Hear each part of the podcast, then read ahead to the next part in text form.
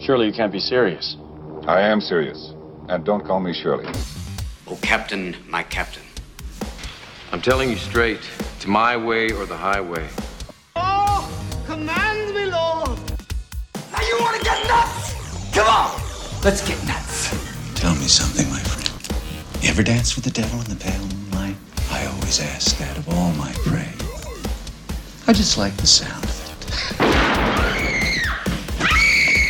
I'll have what she's having. You have chosen wisely.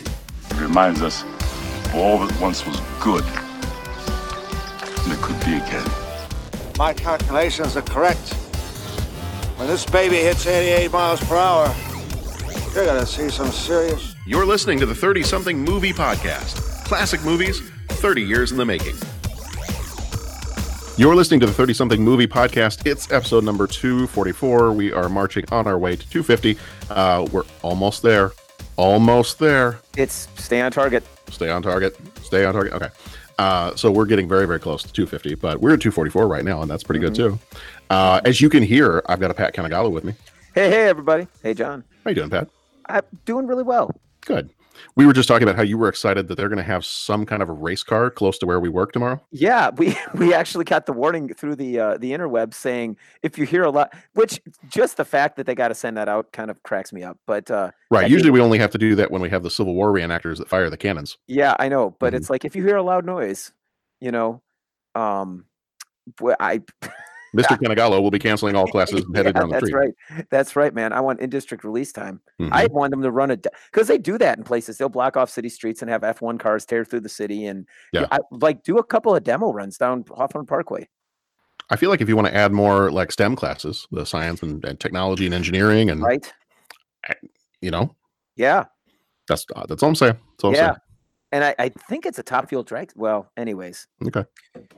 Well, I, I'm sure you'll see it at some point. So Yes. you can you can give everybody the lowdown. Yes. Okay. All right. Well, tonight we're here to talk. Tonight we're here. it- It's not quite as we're recording this. It's not quite dark enough yet. I feel like if we could have waited till it was a full moon, it would have been a Yeah. good time to record this one. Mhm. uh, for American Werewolf in London. This is part of our movies we missed month, where we're going back and uh, because of a clerical error that John made when he was trying to plan out this year, Mhm. um, ended up not having anything planned for May, or I planned the wrong movies for May, and Right. so uh, so we had a month that was free. So we decided, hey, we're finishing up our '80s, uh, our romp through the '80s here. So before we move on to the 90s, let's go ahead and take a look back at some movies maybe that we missed because we started in kind of the 84, 85 years. So, is there anything that maybe we didn't get to in the Mhm. shows that we've done so far? Or is there something that was from 80 to 83 that we didn't get to at all because we just didn't, we weren't podcasting those years? So, this in, is, in short, we in short, we just have to go back and clean up the timeline. we do, we're cleaning up the timeline. We're putting, oh, I don't want to, I don't want to say too much. Mm-mm. Yep. No. It's easy though, right? Yeah. It's easy. Like I have almost like yeah, Yeah. yeah. hmm You're talking Game of Thrones, right? Oh no, I was talking. Well, No, I'm, just, I'm just kidding. I'm just kidding. Okay. All right. Okay. So you know what I'm talking about. I know what you're talking about. Well, I don't want to. Yeah. So I, I got to just. We're talking about the Gray's Yeah. Sports Almanac. Gray Sports Almanac. Oh boy, God, movies are fun. Wish I would have gone back and put some money on the Cubbies. Yeah. Uh, so yeah, so we are talking American Werewolf in London, and uh, it's from 1981. This was my choice. So I'll, I'll talk uh, a little bit more about why I made this choice because there are plenty of 80s movies um, that I did not choose that I could have chosen that we have not covered, but I went with this one.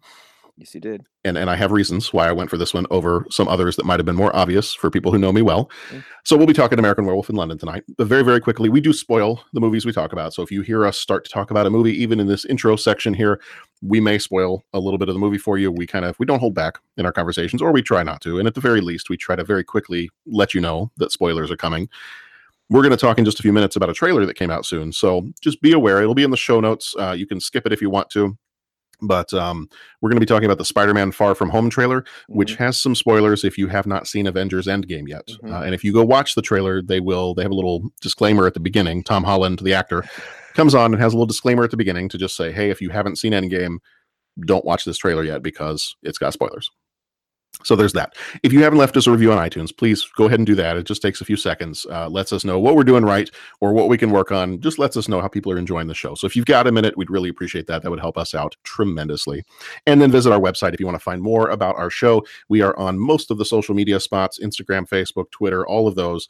But you can find the best ways to get to our webs uh, to get to our content is through 30podcast.com. It's three zero and the word podcast.com is the best way to find all the different ways that you can interact with our show. So as I said tonight, I've got Pat with me. Um, we are. I've got uh, two things really fast for news items, and then we can jump on into our this week in. Uh, this time it'll be this week in '81, and then we'll jump on into talking about our movie. So very very fast. And Pat, I could just about guarantee you have not seen this one. It Chapter Two trailer.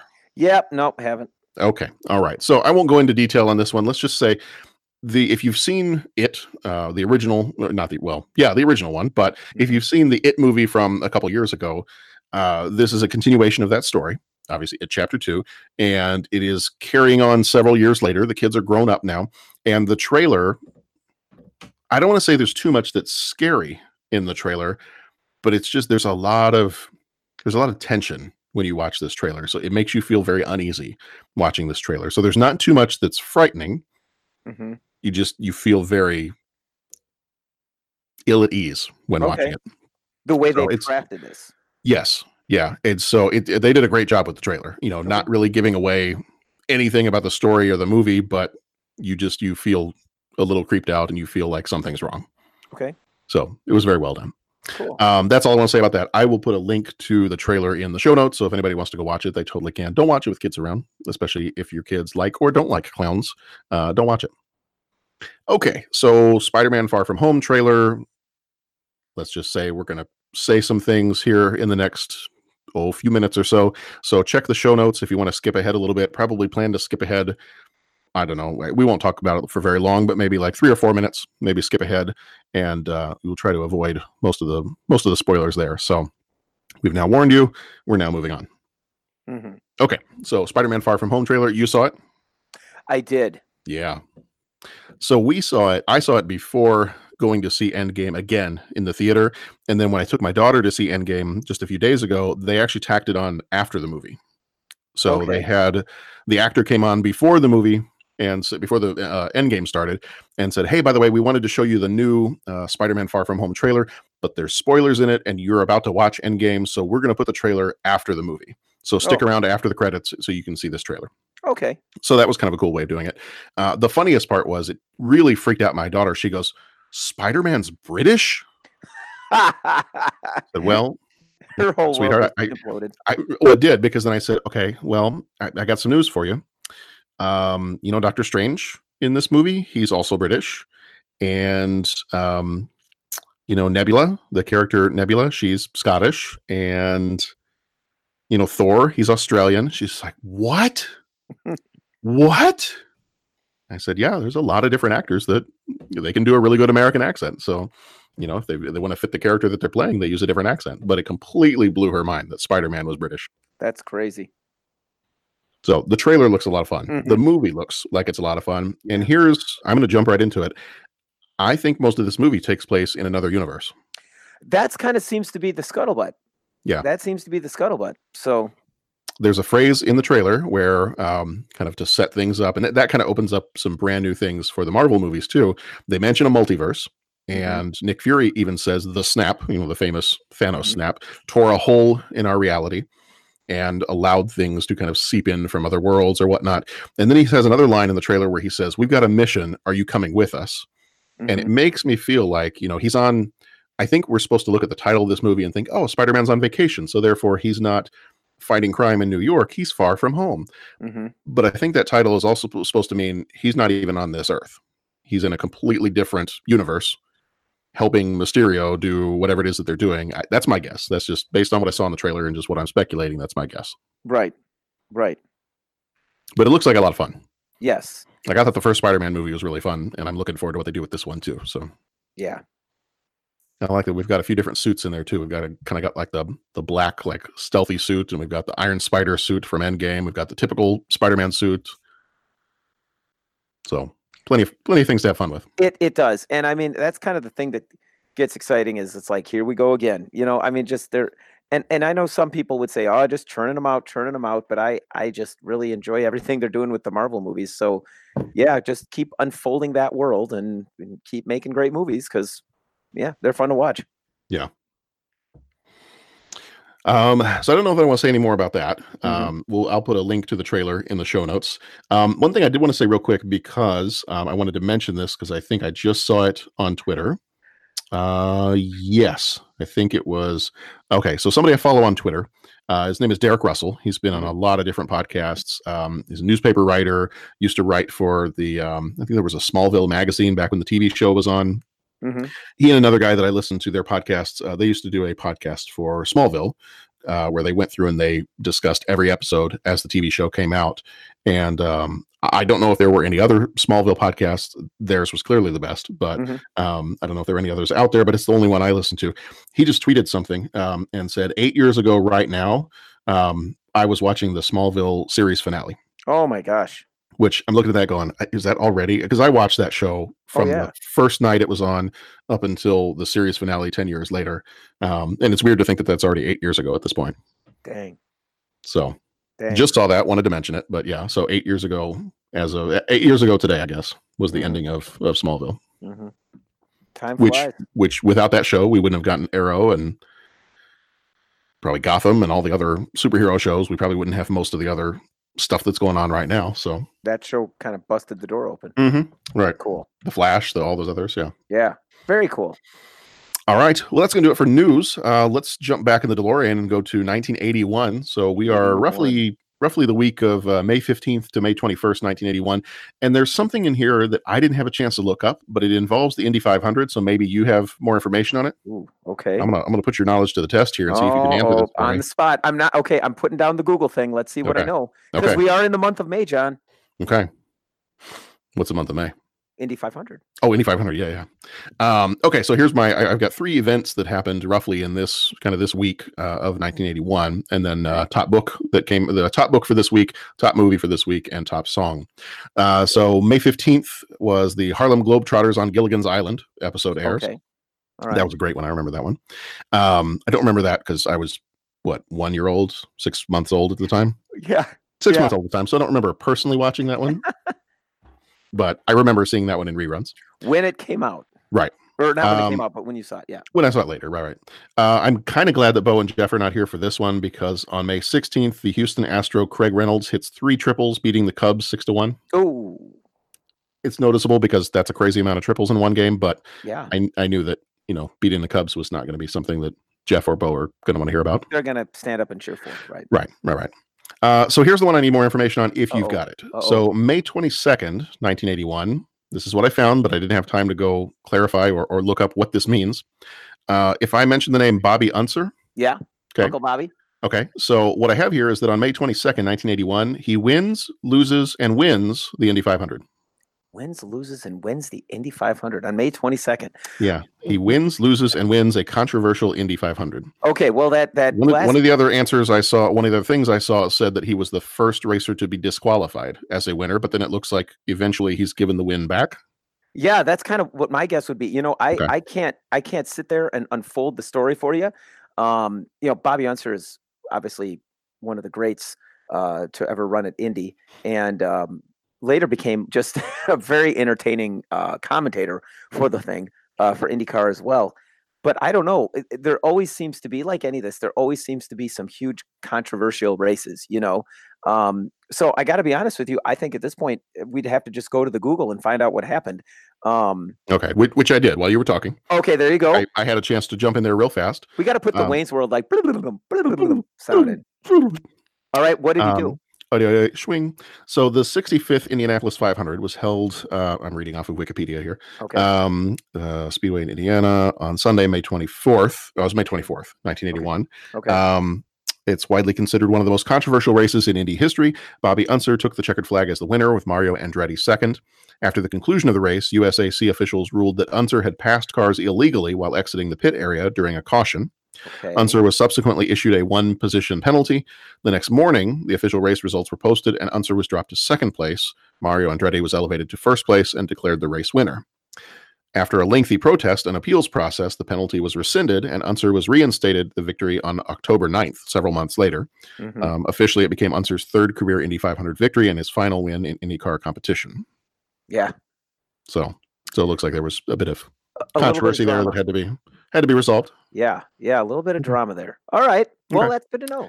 I didn't I didn't know if you'd know that one off the top of your head or not, so I I- just figured well, I'd throw I- that in there. Yeah, that's well, it's good to know now. And yeah, some sometimes those things always, you know, it goes to the courts, and it's like Right. you, you never really want it to. You kind of want it to be on track, but Yeah. Oh well. Uh, top movie was Noble House by James Clavell. Top movie was Happy Birthday to Me, a uh, slasher film directed by J. Lee Thompson, starring Melissa Sue Anderson and Glenn Ford. And the top song was Bette Davis Eyes by Kim Carnes. All right. Are we ready to go to London? Let's go to London. The moon is shining. We're ready to go to London. Let's go to I London. I see London. I see France. Mhm. He was not wearing any underpants. yeah, yeah, though he had a Mhm. problem with that. Naked American man stole my balloons. Um, a movie is an American Werewolf in London. Well, came out on the 21st of August, 1981. Rated very much R. Mm. Uh, runtime of one hour 37 minutes. Directed by John Landis, who also did Animal House, Blues Brothers, and Three Amigos. Producers for this one, our producer for this one were George, George Folsey Jr., who also produced Blues Brothers, Spies Like Us, Clue, and Coming to America. Just a few little things here and there. hmm Writer on this one was John Landis, uh, who did Blues Brothers and Clue. Cinematography was done by Robert Paynter, who died in 2010. He did cinematography for Superman 2 and 3, Muppets Take Manhattan, and Little Shop of Horrors. Music was done by Elmer Bernstein, uh, who died in 2004. He did The Ten Commandments, Ghostbusters, and Animal House. Budget on this one was 5.8 million, and box office was 62 million. And I completely forgot to write down the reviews for this one, so I can throw that stuff in there later. Okay. All right. Uh, I thought I had all my notes done, and I'm looking here, and everything's completely blank. So I'll do that later. Starring David Naughton as David Kessler. David, David. Uh, he was in Steel and Lace and Sharknado 5, and they found him. I'll just throw this little bit of trivia in there because he was doing the Dr. Pepper ads at the time. So that's Mhm. what he was famous for then. Griffin Dunne played Jack Goodman. He was in After Hours and the Dallas Buyers Club. David Mhm. Schofield played the dart player. He was in Gladiator and Valkyrie. Brian Glover, who died in 1997, was the chess player. He was in Alien 3 and 1942, A Love Story. Lila Kaye died in 2012. She was the barmaid. She was in the 1984 version of The Invisible Man and the 1966 version of David Copperfield. Jenny Agutter played Nurse Alex Price. She was in Logan's Run, the British Avengers, not the Avengers Avengers, Mhm. um, and Call the Midwife. Okay. John Woodvine played Dr. J.S. Hirsch. He was in Miss Potter and Edge of Darkness. Okay. Frank, Frank Oz was Mr. Collins. He was in the Muppet movies and Star Wars movies. Don McKillop, who died in 2005, was Inspector Villiers. He was in Doctor Who. And Paul Kember played Sergeant McManus. He was in The Great Train Robbery. Here's a trailer, and we'll be back in just a second.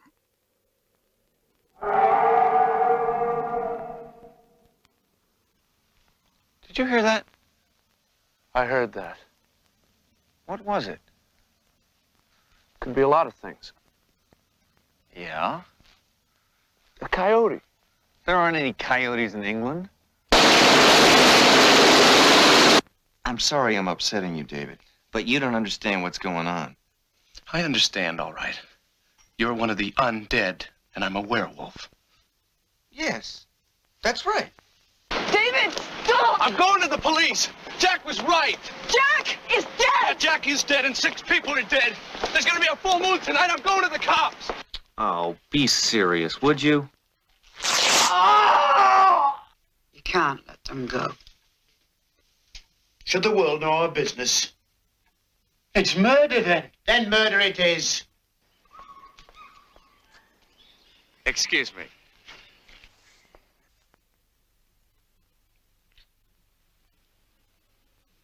I'm a werewolf. A werewolf.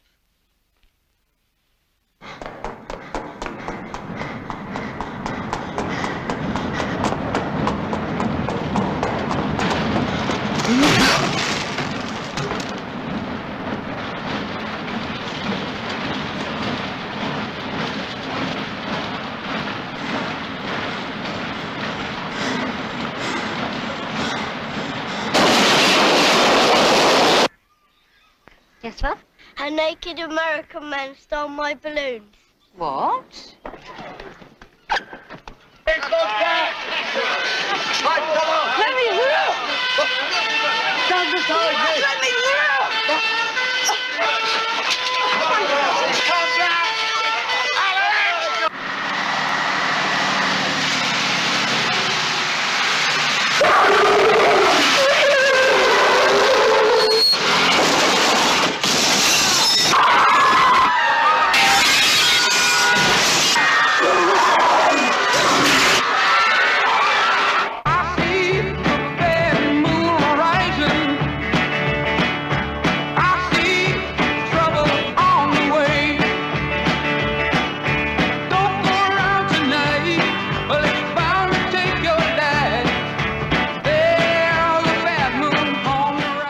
Okay, so basic plot of this movie is uh, this is a horror movie. Obviously, it's a werewolf movie. Horror movie. These two American boys are backpacking their way across Europe, and uh, they find themselves in. Um, seems like it's supposed to be northern England, or I, I kind of forget where uh, the village is supposed to be, but they're kind of off the beaten path a little bit.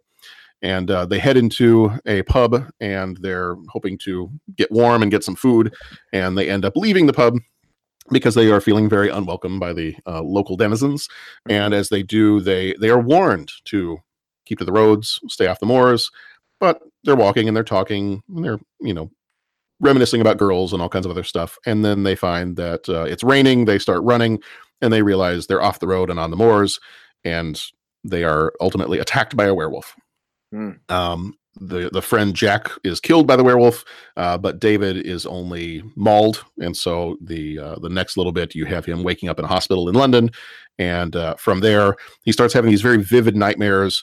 Uh, when he is uh, discharged from the hospital, he ends up staying with Nurse Price for a little bit. They very quickly fall in love and, and start a relationship with each other. And just as quickly, the next time that there is a full moon, excuse me, the next time that there is a full moon, uh, David goes through a bit of a change Mm-hmm. and changes into the movie's werewolf. Mm-hmm. Have a little bit of tea here that'll help my throat. Okay, yeah, I was going to say, do you need a There we go. Take a little little tea break there. John? Uh, it's, it's, by any furry animals or? it's a uh, well, no, not unless you count one of my kids. Okay, okay. Well, you know. Yeah, um, I'm gonna turn into a were child. Yeah. Well, it's a very British movie, so I felt like I should have some tea. Yeah. That's the one part at the beginning of the movie when they go into the pub. Mhm. Do you have any? No. Do you have any of this? No. No. Would you like some tea? Yes. Do you have some? No. But I can make you some. That was funny. Um, uh, so he becomes a werewolf and he kind of goes off on his his first little jaunt as a werewolf, and some people get murdered. And uh, as the movie progresses, you know he he doesn't believe that this is happening to him or going to happen to him, but then he also keeps hallucinating that he's seeing his dead friend Jack, and Jack is telling him, "We were attacked by a werewolf. You're going to turn. You're going to kill people. Therefore, you need to kill yourself because until you do, anyone under the werewolf's curse is undead. Like we Mhm. cannot pass on to the afterlife until the curse is lifted. Therefore, I will continue to stay undead and I will continue to bother you. And the people that you kill will stay undead and continue to bother you until you kill yourself.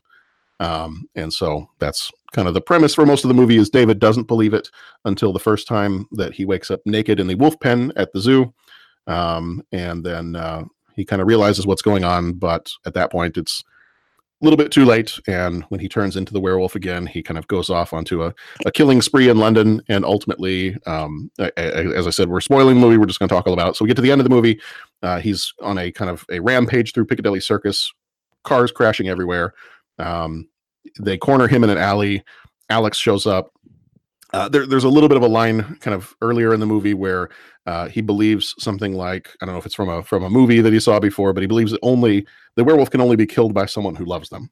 Um, and so you see him as the werewolf in the alleyway at the end of the movie. Alex is there. The police have come down as well. She's trying to talk him down. And ultimately, we think that he's probably about to charge her and attack her.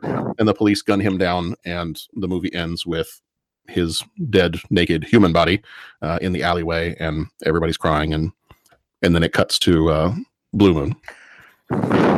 Yes. So I originally when I first saw this movie, I think my I think my dad introduced me to this movie, or at least he told me about it, and then I went and watched it when I wasn't supposed to. Mhm. Um, because I feel like I saw this maybe at like age twelve. Oh, good. Yeah. Oh, right. Um, I feel like I saw this maybe at age 12. And I feel like this is one of those times where I was staying up way past when I should have stayed up. It was probably on TV late at night when we lived in England. Um, I, I can't imagine where I would have rented it or how I would have watched it that way. So it's got to be something that was on TV. I don't think we had a copy of this, even though my dad loved this movie. Right. Um, so I don't remember the first time I watched it. I just know I was I was a kid. Like I was maybe a teenager, just barely though.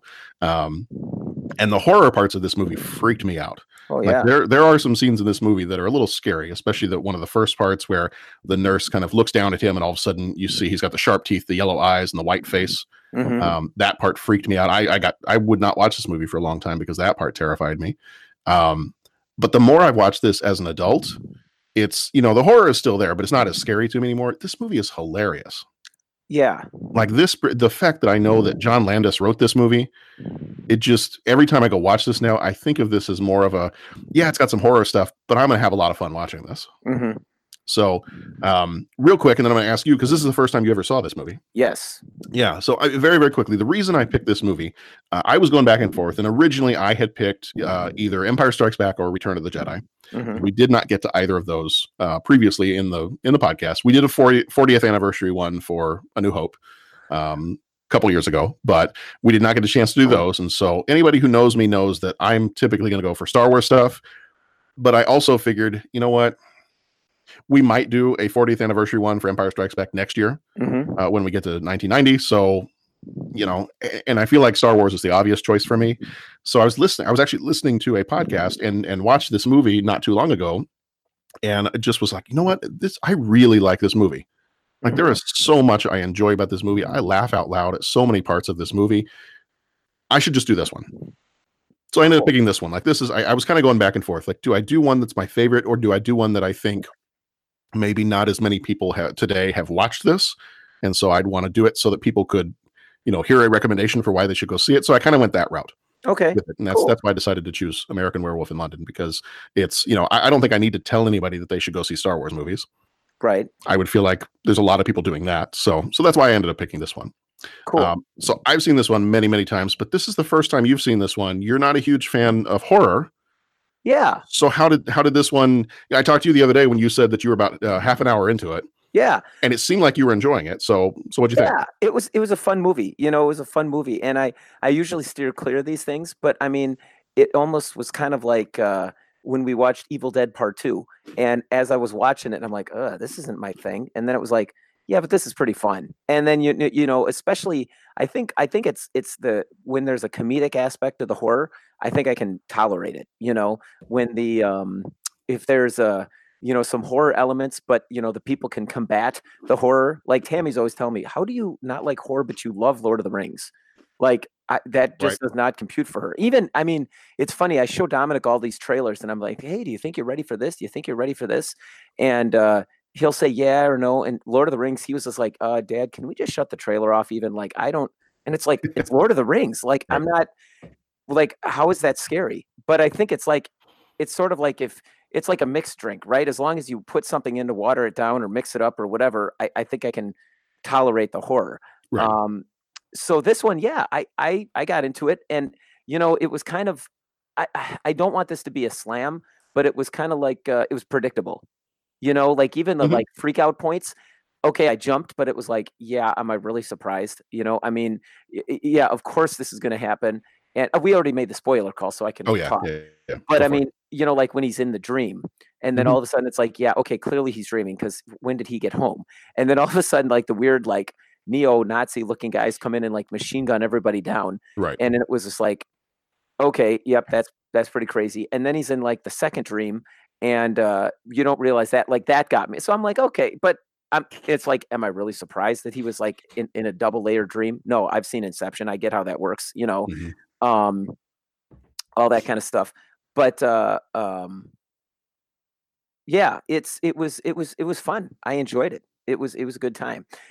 Interesting. Well, shoot, two things. I didn't give much of a spoiler heads up for Inception. So if you need to strike that comment, you know, I, No, it's okay. okay, sure. I don't think it gave away that much.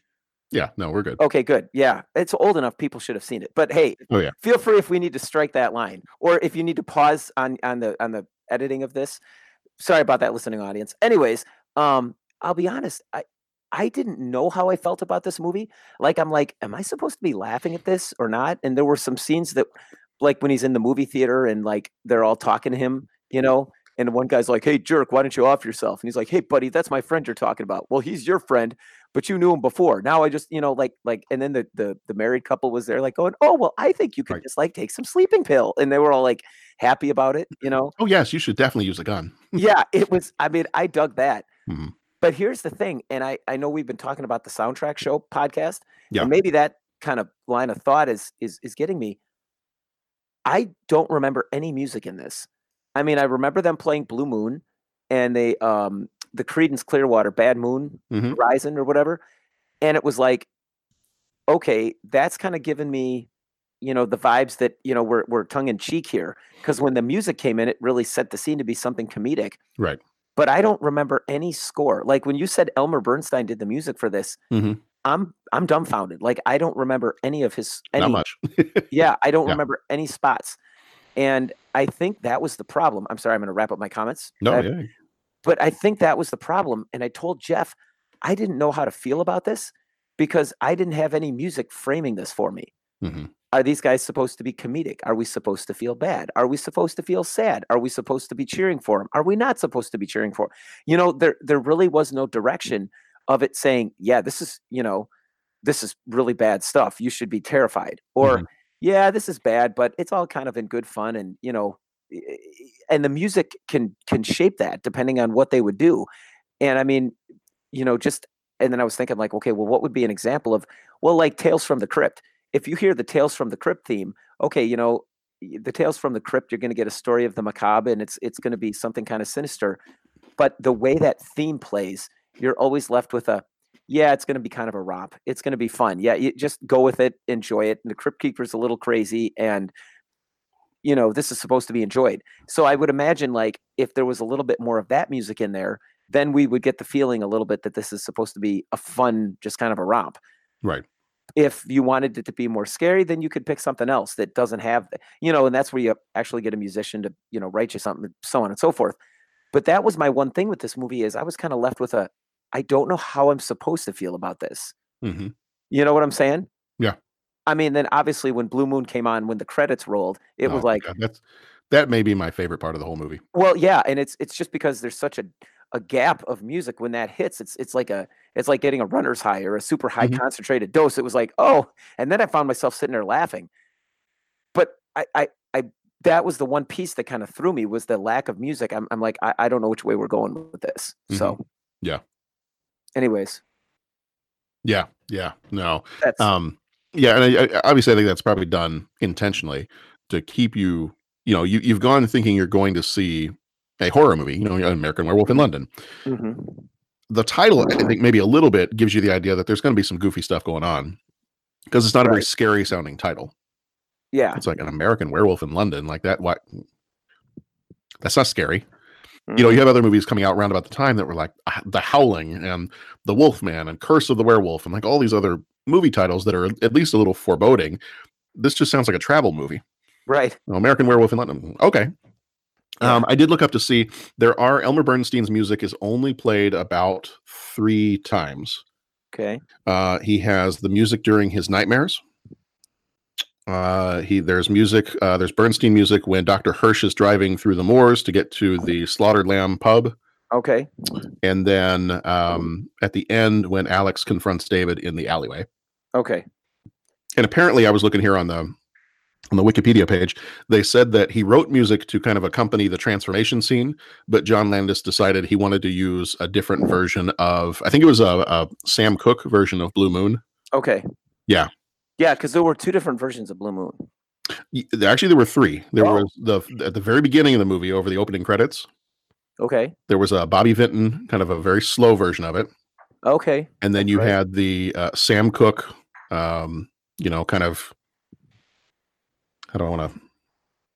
Kind of a quieter version as he's well, kind of, yeah, kind of a little bit of a softer version as he's going through his transformation, and then you have, I think it was the Marcels, have the doo wop version of it Right. at the end of the movie. So yeah, you've got three different, and that was something John Landis wanted to do. He's like, I tried to fit as many songs that have the word moon in them as possible hmm in this movie, just to be ridiculous. Right. So yeah. So other than that, though, I think those three others, the three other scenes, his nightmares, the drive through the moors, and her confronting him in the alleyway at the very end. That's the only time you get any of Elmer Bernstein's music. Otherwise, it's it's all the uh, Blue Moon, Bad Moon Rising, Moon Dance, all that stuff. Huh. So Interesting. yeah. I think that's probably one of the things I really like about this movie is that you don't really know. I was trying when I was watching it this last time, I was trying to come at it as what if what if I was seeing this for the first time? Because I've seen this movie so many times. Like, what if I was seeing this for the first time? What would I think of this movie? hmm And I'm starting off, and you know, it starts off kind of a little foreboding and a little dark, and you've got these, you know, guys that are backpacking together, and um, in typical horror movie fashion, they're kind of joking around with each other, and you're like, okay, well, somebody's going to die soon because Yeah. anytime anybody's like walking around where they're not supposed to in a strange place and they're joking, somebody's going to get killed. Right. You get that Um, man a phaser and a red shirt, and we'd be all set. Right, right. So I think that's one of the things that I liked about this movie is that it just up until the point, you know, you get that kind of typical, it feels like a typical horror movie Mm-hmm. up until you get to the point where well, I'd say even past that point. Once they're attacked by the werewolf initially, Yeah. and then he ends up in the hospital and I think it's to I almost feel like I almost feel like it's the first time he transforms into the werewolf. Okay. Like up to that point, it seems like it's a typical horror movie. And then, well, no, I take that back. I take that back. The first time uh, his friend Jack shows up as like a zombie type thing, Right. I'll say that's the first time it starts to feel a little bit different because his undead friend is like this crazy upbeat. He's like, "Hey, David, how's it going?" Yeah. Yeah. You got like this happy, upbeat zombie friend that only you can see. And I think that's the first time that you really kind of get the sense of, "Mm, okay, something weird is uh something's not right here. mm-hmm. And uh then you get the I think just the way the music is used in that first transformation scene. I Mhm. think that's when you really start to get a sense of, hmm, okay, this is a horror movie, but it's going to be a quirky horror movie. Right. It made me think a little bit of a, and I've only ever seen a little bit of this movie, like on TV late at night, or I don't know how I saw it, but um, there is a movie called Werewolves on Wheels. Okay. It is, you might enjoy it. Okay. I've just might. It, it is, and I think the trailer. I'll put the trailer audio in here, or I'll, uh, I'll I'll drop it in the show notes, and people can go watch it if they want to. Um, it was advertised as the first ever motorcycle horror film, oh. and it's a movie about a motorcycle gang. It's it's very much it's a 1971. Oh, okay. Yeah. It's Yeah, very much um, 1971. It's right? very 1971. Yeah. Um, and it's very much a movie that you would never find unless you were purposefully looking for it. Okay. So I, I can't imagine that it's on anywhere. It, I think the whole movie's on YouTube. I'll go look and see. But Okay. um, yeah, Werewolves on Wheels. Okay.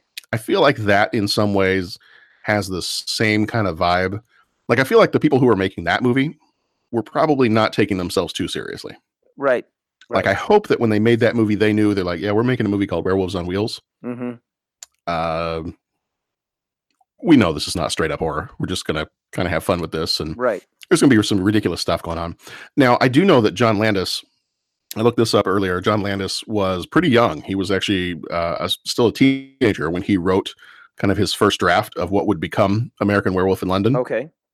Um, it was what was the story I read? He was working on. He was working as a production assistant. Um, they were filming somewhere in Europe, and he saw somebody buried. What was it? They, he saw somebody was buried and wrapped in garlic, um, like a corpse, as part of a funeral procedure. Was buried feet first and wrapped in garlic Mhm. Because the the villagers were afraid he might come back to life. Okay. And he saw that and he's like, "Oh my god, people have weird superstitious things here. Like this is crazy. There's there's some kind of a story there." And so he ended up writing and and you know ended up trying to get this movie made for about 10 years and everybody was like, "Mm, "No. No, Right. no thank you." Like werewolf movie? No, I think I think we're probably pretty good. And then all of a sudden around about this time you start to have a whole bunch of different werewolf movies. Um, you didn't have Teen Wolf until 1985, but Right. um, you know, you had The Howling, you had there's another one called Full Moon High. Um, you had a few other kind of smaller werewolf movies in the 70s. Um, but uh, you know, he was trying to get people to help him with this. I know at one point he tried to get Albert Broccoli, Mhm. um, the producer of the James Bond movies. oh yeah. And I was reading in a in, a, in an article, uh, Albert Broccoli's response when he read the script was, um, "Hell no, it's weird." Okay. Yeah. So you know that kind of explains maybe some of the the hard time he had getting this uh, getting this made. But right. um the makeup I, the one thing i did want to not gloss over about this movie is the werewolf like the transformation the werewolf Yeah. um done by rick baker uh the the very famous um makeup effects designer and just an outstanding werewolf transformation and i think one of the things i really liked about this was as a kid so this probably shows how much of a weird kid i was as a little kid i loved the um the uh, music video thriller Okay. loved it. And then later, when I found later as a teenager, when I was watching this movie, found out that the same director, so John Landis, also directed Thriller. Okay. Rick Baker also did the werewolf uh, makeup and effects for Thriller. Oh, okay. Well, so same go. people that worked on this movie three or four years later worked on uh, the Michael Jackson video for Thriller. Got it. All right. I'm like, okay, well, I got you know two of my favorite things as a kid that dealt with werewolves were done by the exact same people. So Sure. Um, and the effects. oddly I enough, thought- oddly I enough, thought- actually, Rick Baker. We're going to talk about ET next week, and Rick Baker actually did one of the first designs for aliens for the ET movie, even though they didn't end up using them. But um, we can we'll talk about that next week. He was in the running. I was Mm-hmm. going to say, I thought the effects were good when the thing was transforming. I thought that was pretty cool. Now, when it was walking around, it, it that I, that kind of took me out. So I, but I mean, eh, you know, I, I guess I would have envisioned something else. But when he was sitting there on the ground and all stretched out, I'm like, man, that that looks pretty scary. That's pretty cool. Yeah, yeah. So Yeah, I think some of the other stuff either had to do with they just didn't want to, they didn't really want to show the wolf very much. But Mm-hmm. You know, e- even when they did, it was fairly well lit, so it wasn't like you were just completely showing it all in darkness. Right. Um, but I think some of those scenes, I think that might have had to do with some some of the budget type stuff, and Sure. you know maybe just the effects of the time. Um, but for what they could do, like I thought that was a really nice, especially that one scene where the guy is getting chased through the underground station oh yeah, oh and you yeah. don't you don't see the wolf at all until you just kind of see its paws creeping forward at that very last part Mhm. you know just at the just at the top of the of the tunnel where you can barely see its paws start to walk forward a little bit. Um, i thought that was probably one of the better scenes in the movie and and you don't really even see it at all. It's a little bit like jaws.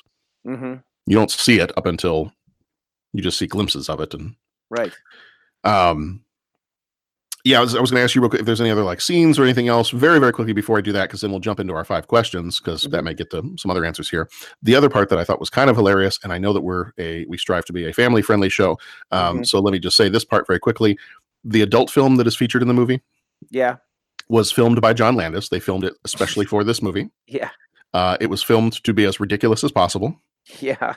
it is still I, I think it's hilarious um and the fact that you have that scene taking place in that type of a theater at the end of the movie um sitting there with his friends he's sitting there with his friend his undead friend uh jack and and he's like oh man the, the acting is not good in this movie Yeah.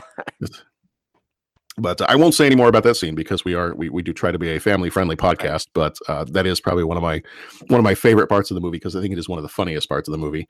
Um, and knowing that they just they filmed that themselves to have in the movie to be just as ridiculous as everything else. Yes. Do you have a favorite scene in the movie? I you know what I I don't know if I if I do. Um, there were scenes that kind of creep me out, or scenes that's like, dude, why are you doing that? Like, you know, you're gonna get in trouble. Mhm. Um, eh, so I mean, you know, though that was good. I I think, like you said, that I think the scene that was done the scariest, and they really used the effects they had at the time, was when they were first out on the moors and they were being chased by the thing, but you never saw it. Yeah, Oh, you I hear it. You hear it howling or growling in the background. Right. And that was kind of like they they knew what the limitations of the times were and made Mm-hmm. a pretty scary thing, you know, within the the the, the construct of what they were able to do or within their own limitations. So I guess that would have been my my favorite scene. I can't say that I necessarily enjoyed because I don't necessarily enjoy horror like that, but I Mhm. mean I, I think that was definitely, you know, the the mission accomplished piece.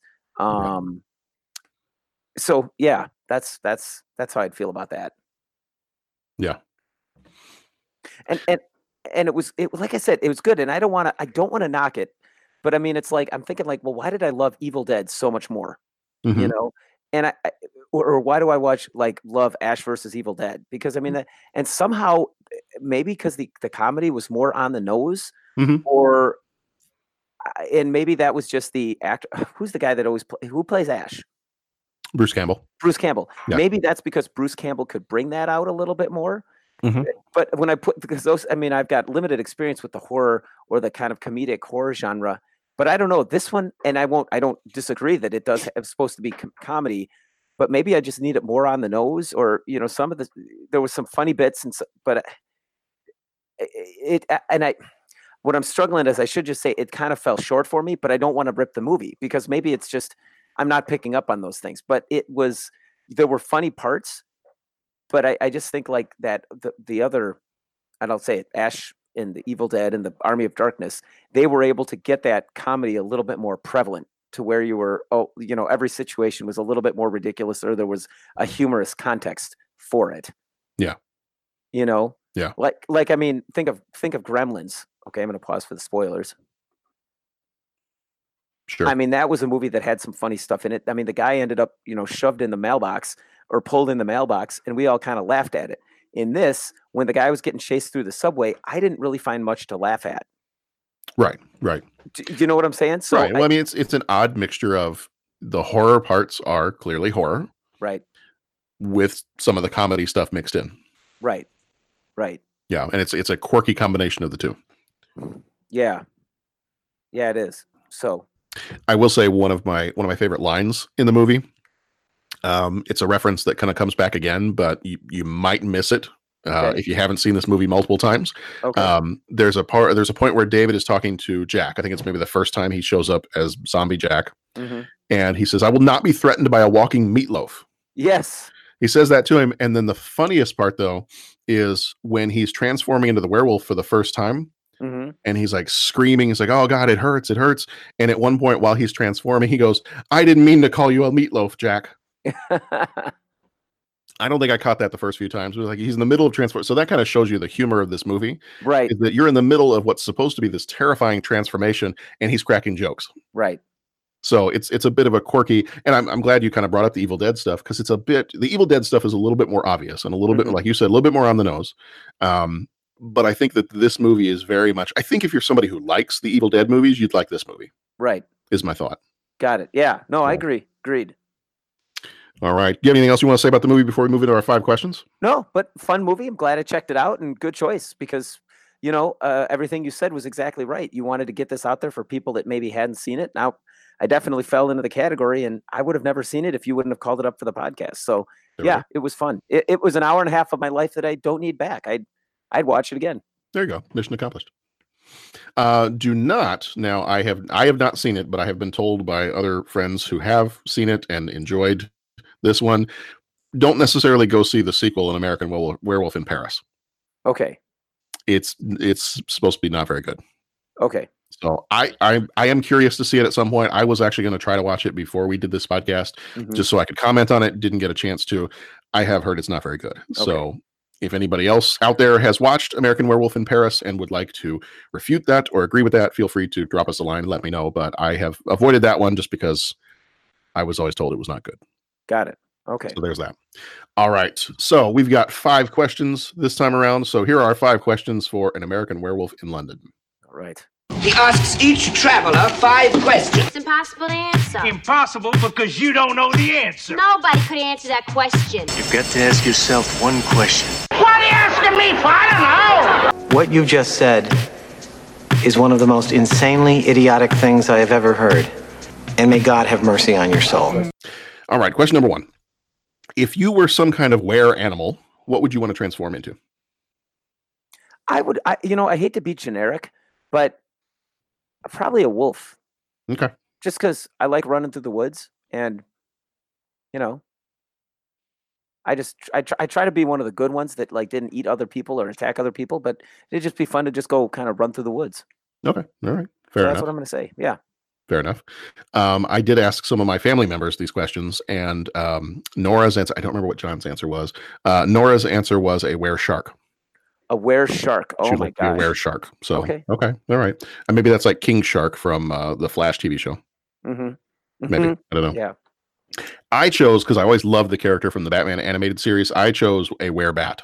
Okay. Like Man Bat, the character from the Sure. character for the Batman comics and the Batman animated series. It was the guy, um, was it uh, Dr. Langstrom? Was that his name? And he would turn into the Man Bat when there was a full moon. Right. Yeah.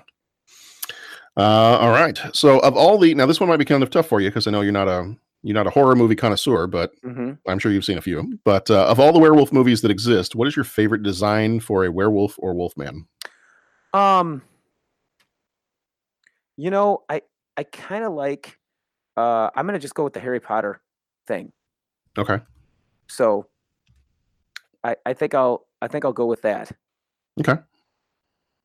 And and uh, you know what? I and I just got to say again. Are, how do you get? We, should, do we have to do a spoiler warning for that?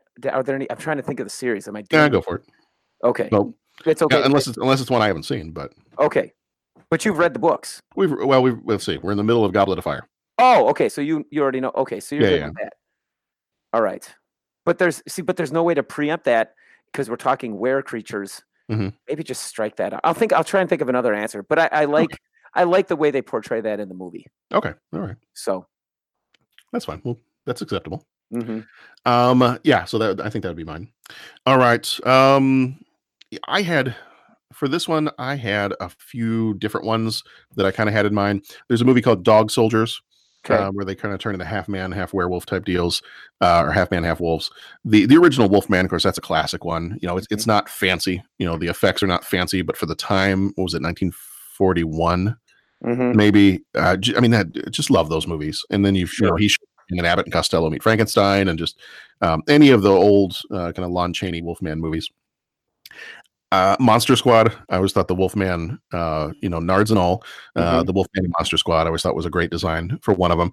I think you know, even though he's a little wonky looking uh, when he's walking around, I think this movie probably has my favorite uh, werewolf design Okay, cool. just kind of like the face and the especially the transformation part just the the effects that went into that and everything i think this is probably my maybe my favorite uh werewolf from a movie Okay, cool. and i say that having not seen any of the like the underworld movies or any of those movies i didn't know they have werewolves in them and all that i haven't seen any of those so i'm just gonna i'm gonna stick with what i know i'm gonna go american werewolf in london Yeah.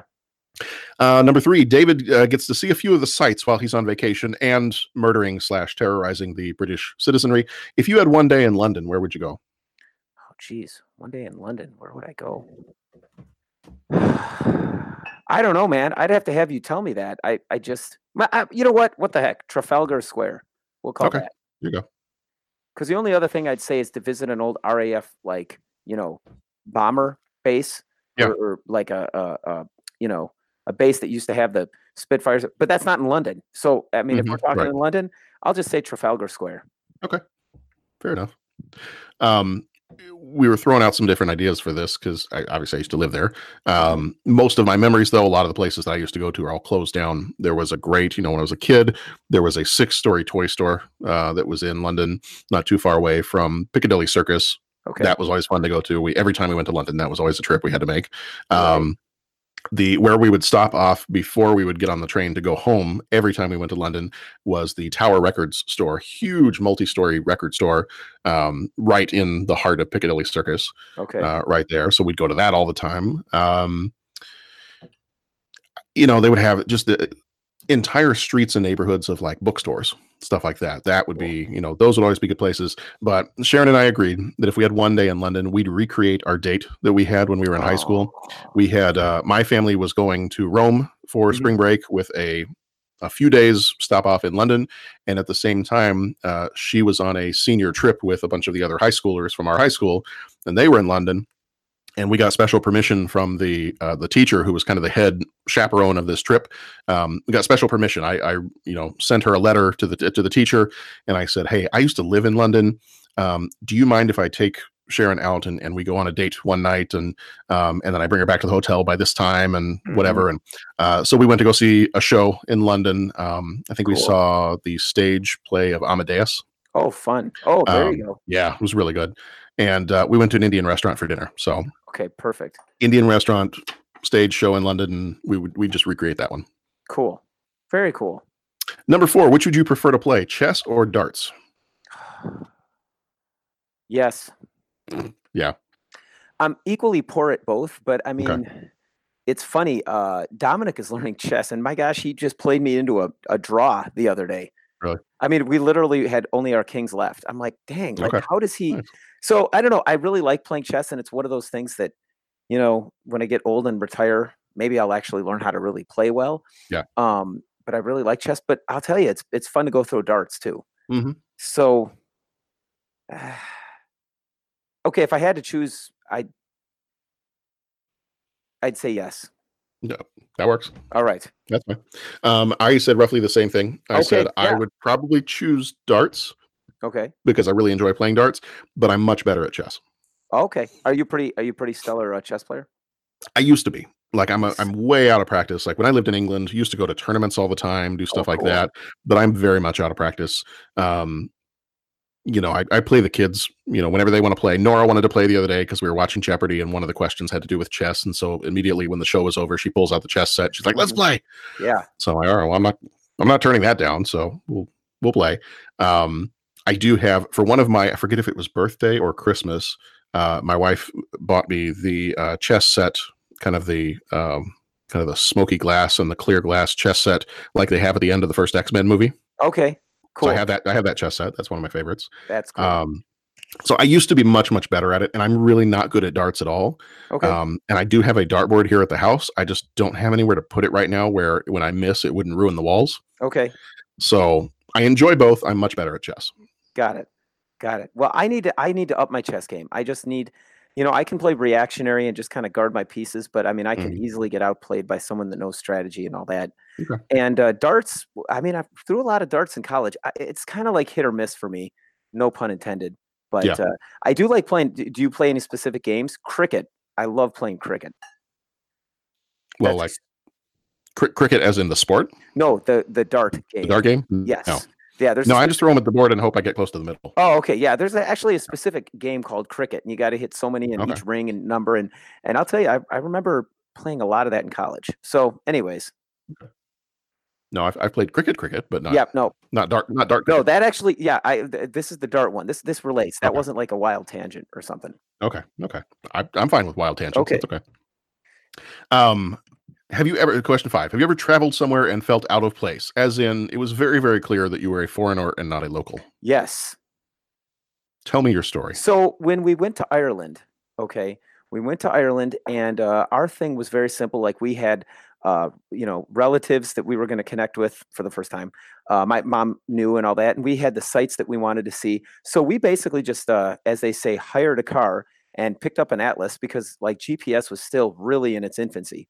Well, GPS for civilians was very much in its infancy, and uh, so we just got a, a, an atlas, and I drove, and Tammy navigated, and we just drove around Ireland, and uh, we ended up in this town right in the midst of Ireland, and uh, we pulled in, and it was a Sunday, and it was like a Sunday morning, and I'm like, okay, well, you know, everyone was at church, okay, and uh, you know, obviously we'd been traveling all morning, so we missed we missed mass, but uh, we were getting there, and we're like, well, let's stop for a bite to eat, and we were reading through, you know, the Rick Steves and the Lonely Planet, and there was, uh, I mean, and this this was a small town. I mean, this was very much off the tourist track.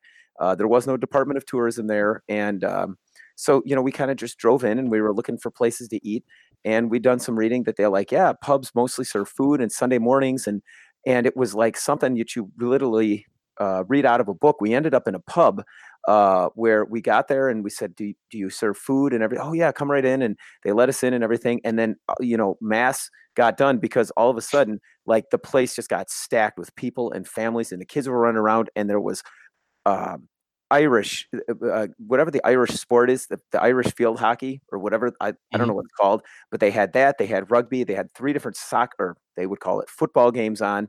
And I mean, it was literally like, okay, this is Sunday. We're watching the games. We're hanging. We just hung out in the corner. We had some interesting, some kids like come up and kind of give us funny looks and all that. And some people come, you know, came up and asked us where we were from. And, and, uh, and so it was a very cool experience. Um, but right before that, very awesome experience. We drove into town and everyone was at mass and we pulled up to this one pub and we opened the door, you know, and we kind of like looked in and as we we like stepped in and as we stepped in there were these people like sitting at a at a um at the bar and it was dark. I mean, it was like completely blacked out, which outside it was like broad daylight, but inside it was completely dark. There was like one or two lights hanging down from the ceiling, and there was like a big, I don't know if it was a German Shepherd or a big wolfhound or something. There was a couple of big dogs sitting in there. And so we walked in, and it was just like, oh. And uh, they, you know, the guy looked up and it's like, you know, something like, what do you be wanting or something like that. And it was like, and I just said, I'm terribly sorry to disturb you. I, we were just looking for some food. We're just travelers. We're just, you know, and it was kind of like hands up and just kind of backing away. And we got something like, you Yanks, get out of here and try up the street, you know. i- And it was basically like that, like just get out of here and go somewhere else. And we're like, very sorry to trouble you. Have a great day. And it was like, we're backing out. We're backing out. Okay, the door is shut. Get to the car. Let's get, you know, you know, like that kind of thing. And so the story really didn't evolve much from there. But yeah, we drove away and we were both laughing like, dang, that was uh yeah, we okay. They they yes. And then we found this other pub and it was like completely warm and inviting and very exciting. So it was kind of funny. Now, see, had you seen this movie before, you could have just like mentioned the Alamo, and you would have been fine. Yeah, that would have been it. That's you what you, know? you just you needed an icebreaker. That's all you needed. Yeah, I, I I don't know, John. That I, I, yeah, No, no breaking the ice there. yeah. I think, uh, I think it was just let's just walk back, maintain eye contact at all times. You know, There you go. get in the car, lock them, let's go, Roll them up. roll them up. All right. I think I, I tried to think of some different um some different cases. We, we jokingly said sometimes in our hometown, uh, we feel like well, we I've had those. don't belong. I'm trying to avoid them, but Mhm. Right, right. Um, I think the one I'm going to go with is just there was a couple of different times that I that we went to Paris. Uh, we probably went to Paris more than any other um, continental European city. Munich came close. I think we were in Munich twice, Mhm. um, but I feel like we went to Paris maybe three three times Mhm. at different points when we lived over in London, and just eh, eh, I'm going to say this without making our French listeners angry. okay, Um, I, I definitely don't want to make some blanket statement and say that all Parisians are are rude. Mhm. Um, but the times where we had the rudest interactions, or just the times where we were made to feel not welcome in a certain place, in some ways, uh, just incidentally happened to hap- uh, happened to take place in Paris. Okay, So beautiful city, lovely people, but Mhm. just some of the times on the continent, like we never ran into that, or I don't remember running into that in Munich right, like crazy friendly people in Munich. But the one that I remember uh, most of any of the others was we were in Paris, and this was kind of a combination business trip for my dad and and then vacation for us. And he had gone off and was you know probably had a, a business meeting or something, and so we were left. My mom and my brother and my sister and I were left to do whatever we wanted to do for a few hours in Paris hmm while he was in this meeting. So we were trying to we were walking and and I think we weren't too far away from the Louvre, the art museum. hmm And we stopped a there was a policeman on horseback. And I remember we stopped him. And at that point, I was the only one in the family who had taken French in school. So I was really the only one who knew any kind of French at all. right, Uh, so my mom thought that would be a great way for me to practice my French. And so I was directed by my mother to ask the policeman, where is the Louvre? Like, can we mm-hmm. get some directions for the Louvre? And so in in my best possible um, you know, recently transplanted from Texas to England uh, accent that I could muster, right, I asked, Où est le Louvre? Like, where is mm-hmm. the Louvre?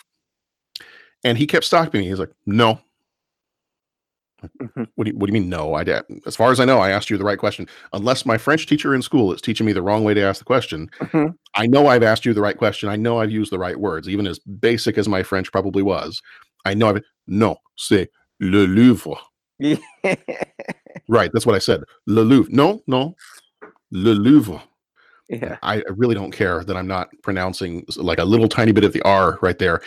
I just want to know where the art museum is, and he would not let it go until I pronounced it correctly. I yeah, was like, Yeah. "Oh, okay." So that's how we're going to treat the tourists.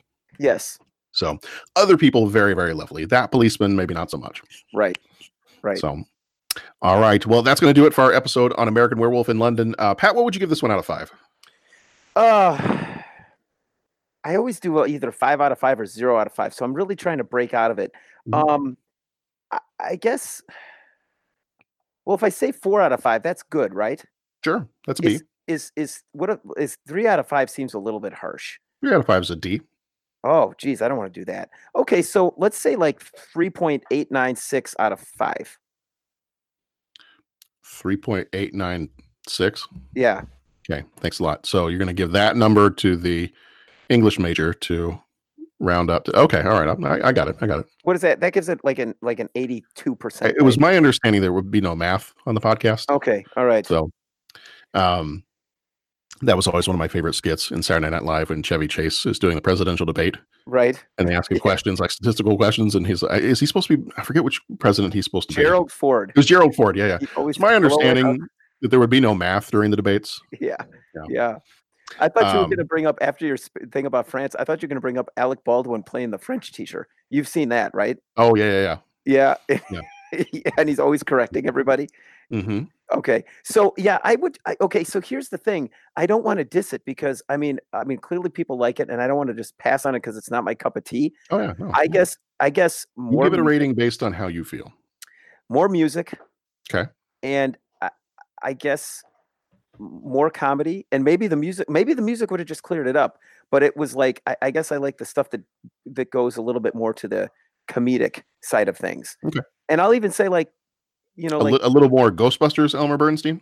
yeah, a little bit more Okay. ghost. Well, uh, uh, I didn't even I don't even remember the music in this. Like, and I was like listening Yeah. for it, and I'm like, Okay. "Hey, man, I'm not hearing nothing. And no, uh, the, the score is really not detectable at all. Yeah. So, I mean, a little bit more music to tell me how I'm supposed to feel about the movie, I think would help. Okay. And then if it is the comedy, I mean, they had it and they had some plenty of funny setups. I I guess I just like it a little bit more on the nose, you know, a little bit Yeah. more Ghostbusters like or Evil Dead 2. I mean, I won't even say like go as far as like what Army of Darkness or Ash does, just Evil Dead 2, where I was a little unsure of that one as well. You know, you guys kind of said, no, give it another shot, see Army of Dark, you know, and and all Mhm. that. Um, so I, I would say, eh, you know, I, I can't go four, but I don't want to go three. I mean, that's Okay. Yeah, yeah. So, All right, I'll, I'll average your numbers together. That's fine. I'm giving it a four and a half, so that'll oh, okay, okay. that'll bring up that'll bring up the average a little bit. Yeah, well, then maybe I should go four. Now no, no, no, no, no. You no, no, no. I'm not changing it. We're sticking with the three point eight oh, All right, see, I nine six whatever pi. Now I'm just thinking about pi. You know what? Speaking of pi, have you ever seen like Check Please? Check please. Where they go yes. to W. Mhm. I love that, but I always get angry when someone disses the restaurant. And I'm like, dude, really? You're gonna sit Mm-hmm. there right next to the guy, it's his favorite restaurant, and you're gonna Mhm. sit there and say and Tammy goes, Well, that's the point. They're just giving their honest review. I said they should Right. keep it to themselves. And I don't want to be that guy. I might be becoming that guy. Well, it's kind of the point of me asking you what your what your review is. Well, Tammy tried to tell me that about Check Please too, and I still Yeah. get angry at the people that diss the guy's favorite restaurant. Well, maybe Tammy's right. I well, let's be honest, Tammy's usually right. It just doesn't mean that I feel good about it. Right, that's true. That's true. All right. Well, the last thing I want to say about this movie, because I do not want to, I, I realized I probably didn't mention this before. My favorite, my absolute favorite part of this movie Mhm. is the very ending. Oh yeah. You have the super dramatic, you know, she's professing her love to him. Um, and, and I could back up for a second and say that actually Nurse Price may be one of my favorite parts of this movie too. Um, but that's a completely different conversation. Different. Yeah. Um, yes. Mm, okay. Um, you know, very heartfelt. I love you, David. You know, you you can see his eyes, the werewolf's eyes, soften for just a second, and then he starts to leap for her. He's gunned down. She's sobbing. The police rush in. His dead body is there, riddled with bullets, and immediately it cuts to the credits. Ba-da.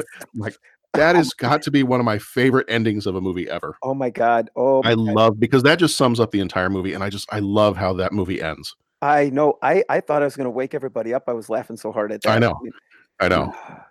All maybe- right. Well, that's gonna I- that, Maybe I got to change my answer to four because maybe that's the point. Maybe the whole setup of the movie is just to make that when they play just to that. get you to that point. Yeah, I, maybe that's it. they were playing the long game. I mean, Okay. you know what? Honestly, I might just need to give it a five out of five just for that. Because now I'm thinking about it, I'm just laughing. I mean, like, I seriously want to hang up for the podcast and say, Tammy, you've got to spend an hour and a half watching this just for the last. I mean, it really, it really was pretty amazing, Yeah. wasn't it? I have to every time I watch that movie, I have to go. I, I actually end up watching the last three minutes of the movie Yeah. at least four times whenever I watch this movie. Oh, I know. I, I back it up and I'll watch it again. And I'll just I even had that video on YouTube and I would just put it on a loop for a while and just watch that final scene where he goes into the alley, she goes in with him, they gun him down, and immediately the bomb bomb dang dang dang. And I told the kids one time, I played the song for him in the car. I said, Hey, you know what, guys? And they were, I think they were arguing with each other, being kind of grumpy. And I said, You know what? I'm going to stop. You guys, I need you to stop arguing. I'm going to play you a song that you cannot listen to without smiling. Yep. And they're like, "What? It doesn't exist." Like, what's okay? Just give me a second. So I pulled it up on my phone and and started it up, and immediately both John was trying not to, but Nora would just burst out laughing. She's like, "What is this?" And I said, "Oh, just just just listen. It's fun." And I think I must have played it over and over again. And finally, they were like, "Okay, fine, we'll get along. We'll get along. Just don't play it anymore." hmm Oh, I love that. Oh, dang. I. All right. Well, that's going to do it for an American Werewolf in London. Uh, if you want to catch any of our other episodes, go to 30podcast.com, at 30podcast on Twitter. We've got a voicemail line if you want to call in and share your dulcet tones with us and let us know what you like about these movies or what you don't like. Either way, we'll we'll listen to it and respond. But be careful. Um, it's John's favorite movie, so don't, you know. Well, it's not my, I don't know it's my favorite movie. I really Well, like it was it, the but one that we all got to see. That's true. You got to go see Right. it. Yeah, if you haven't given it a try, you gotta you gotta do it. So uh, our last movie for May and the movies we missed uh, is Jeff. Uh, Jeff has chosen E.T. from 1982, so that's the one we'll be doing next week. If you're looking ahead to June, uh, we've got Sex Lies and Videotape, Drugstore Cowboy, Tango and Cash, and Roadhouse. So if you're looking forward to some of those, those are what's coming up in June. Um, that's going to do it for us this time. Thank you for being here with me, Pat. Thank you, John. Uh, be excellent to each other. Go watch some good movies, and we'll see you back here next time. Bomb, bomb, dang, dang, dang, dang, dang. I, You're, I can't. You have to end with that. I mean, that has have, I'm, I'm going to put that music at the end of the podcast. so just, Oh, just so wow. know. You know what? Now, now that I'm talking it all out, I think that's the whole point. I think that's like you know when my family up in Minnesota would tell a joke, and then suddenly the joke involves a story about you know one of our aunts, and then a story that, and it just keeps going. It's like, what's the point? And then wham! Mhm. Mhm. I think that's Pat, I can't believe that you gave this movie a score of less than four. Bomb, bomb, bomb, bomb, bomb, bomb, bomb, bomb, bomb, for dang dang dang, ding a dong ding, blue moon, moon, blue moon, dip dip dip dip, moon, moon, moon, blue moon, dip dip dip dip, moon, moon, blue moon, dip bomb, bomb, bomb, bomb, bomb, bomb, bomb, bomb, bomb, dang dang dang, ding a dong ding, blue blue blue. You saw me standing alone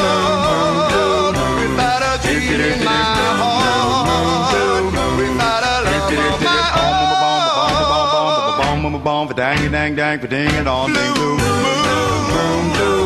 You for. You heard me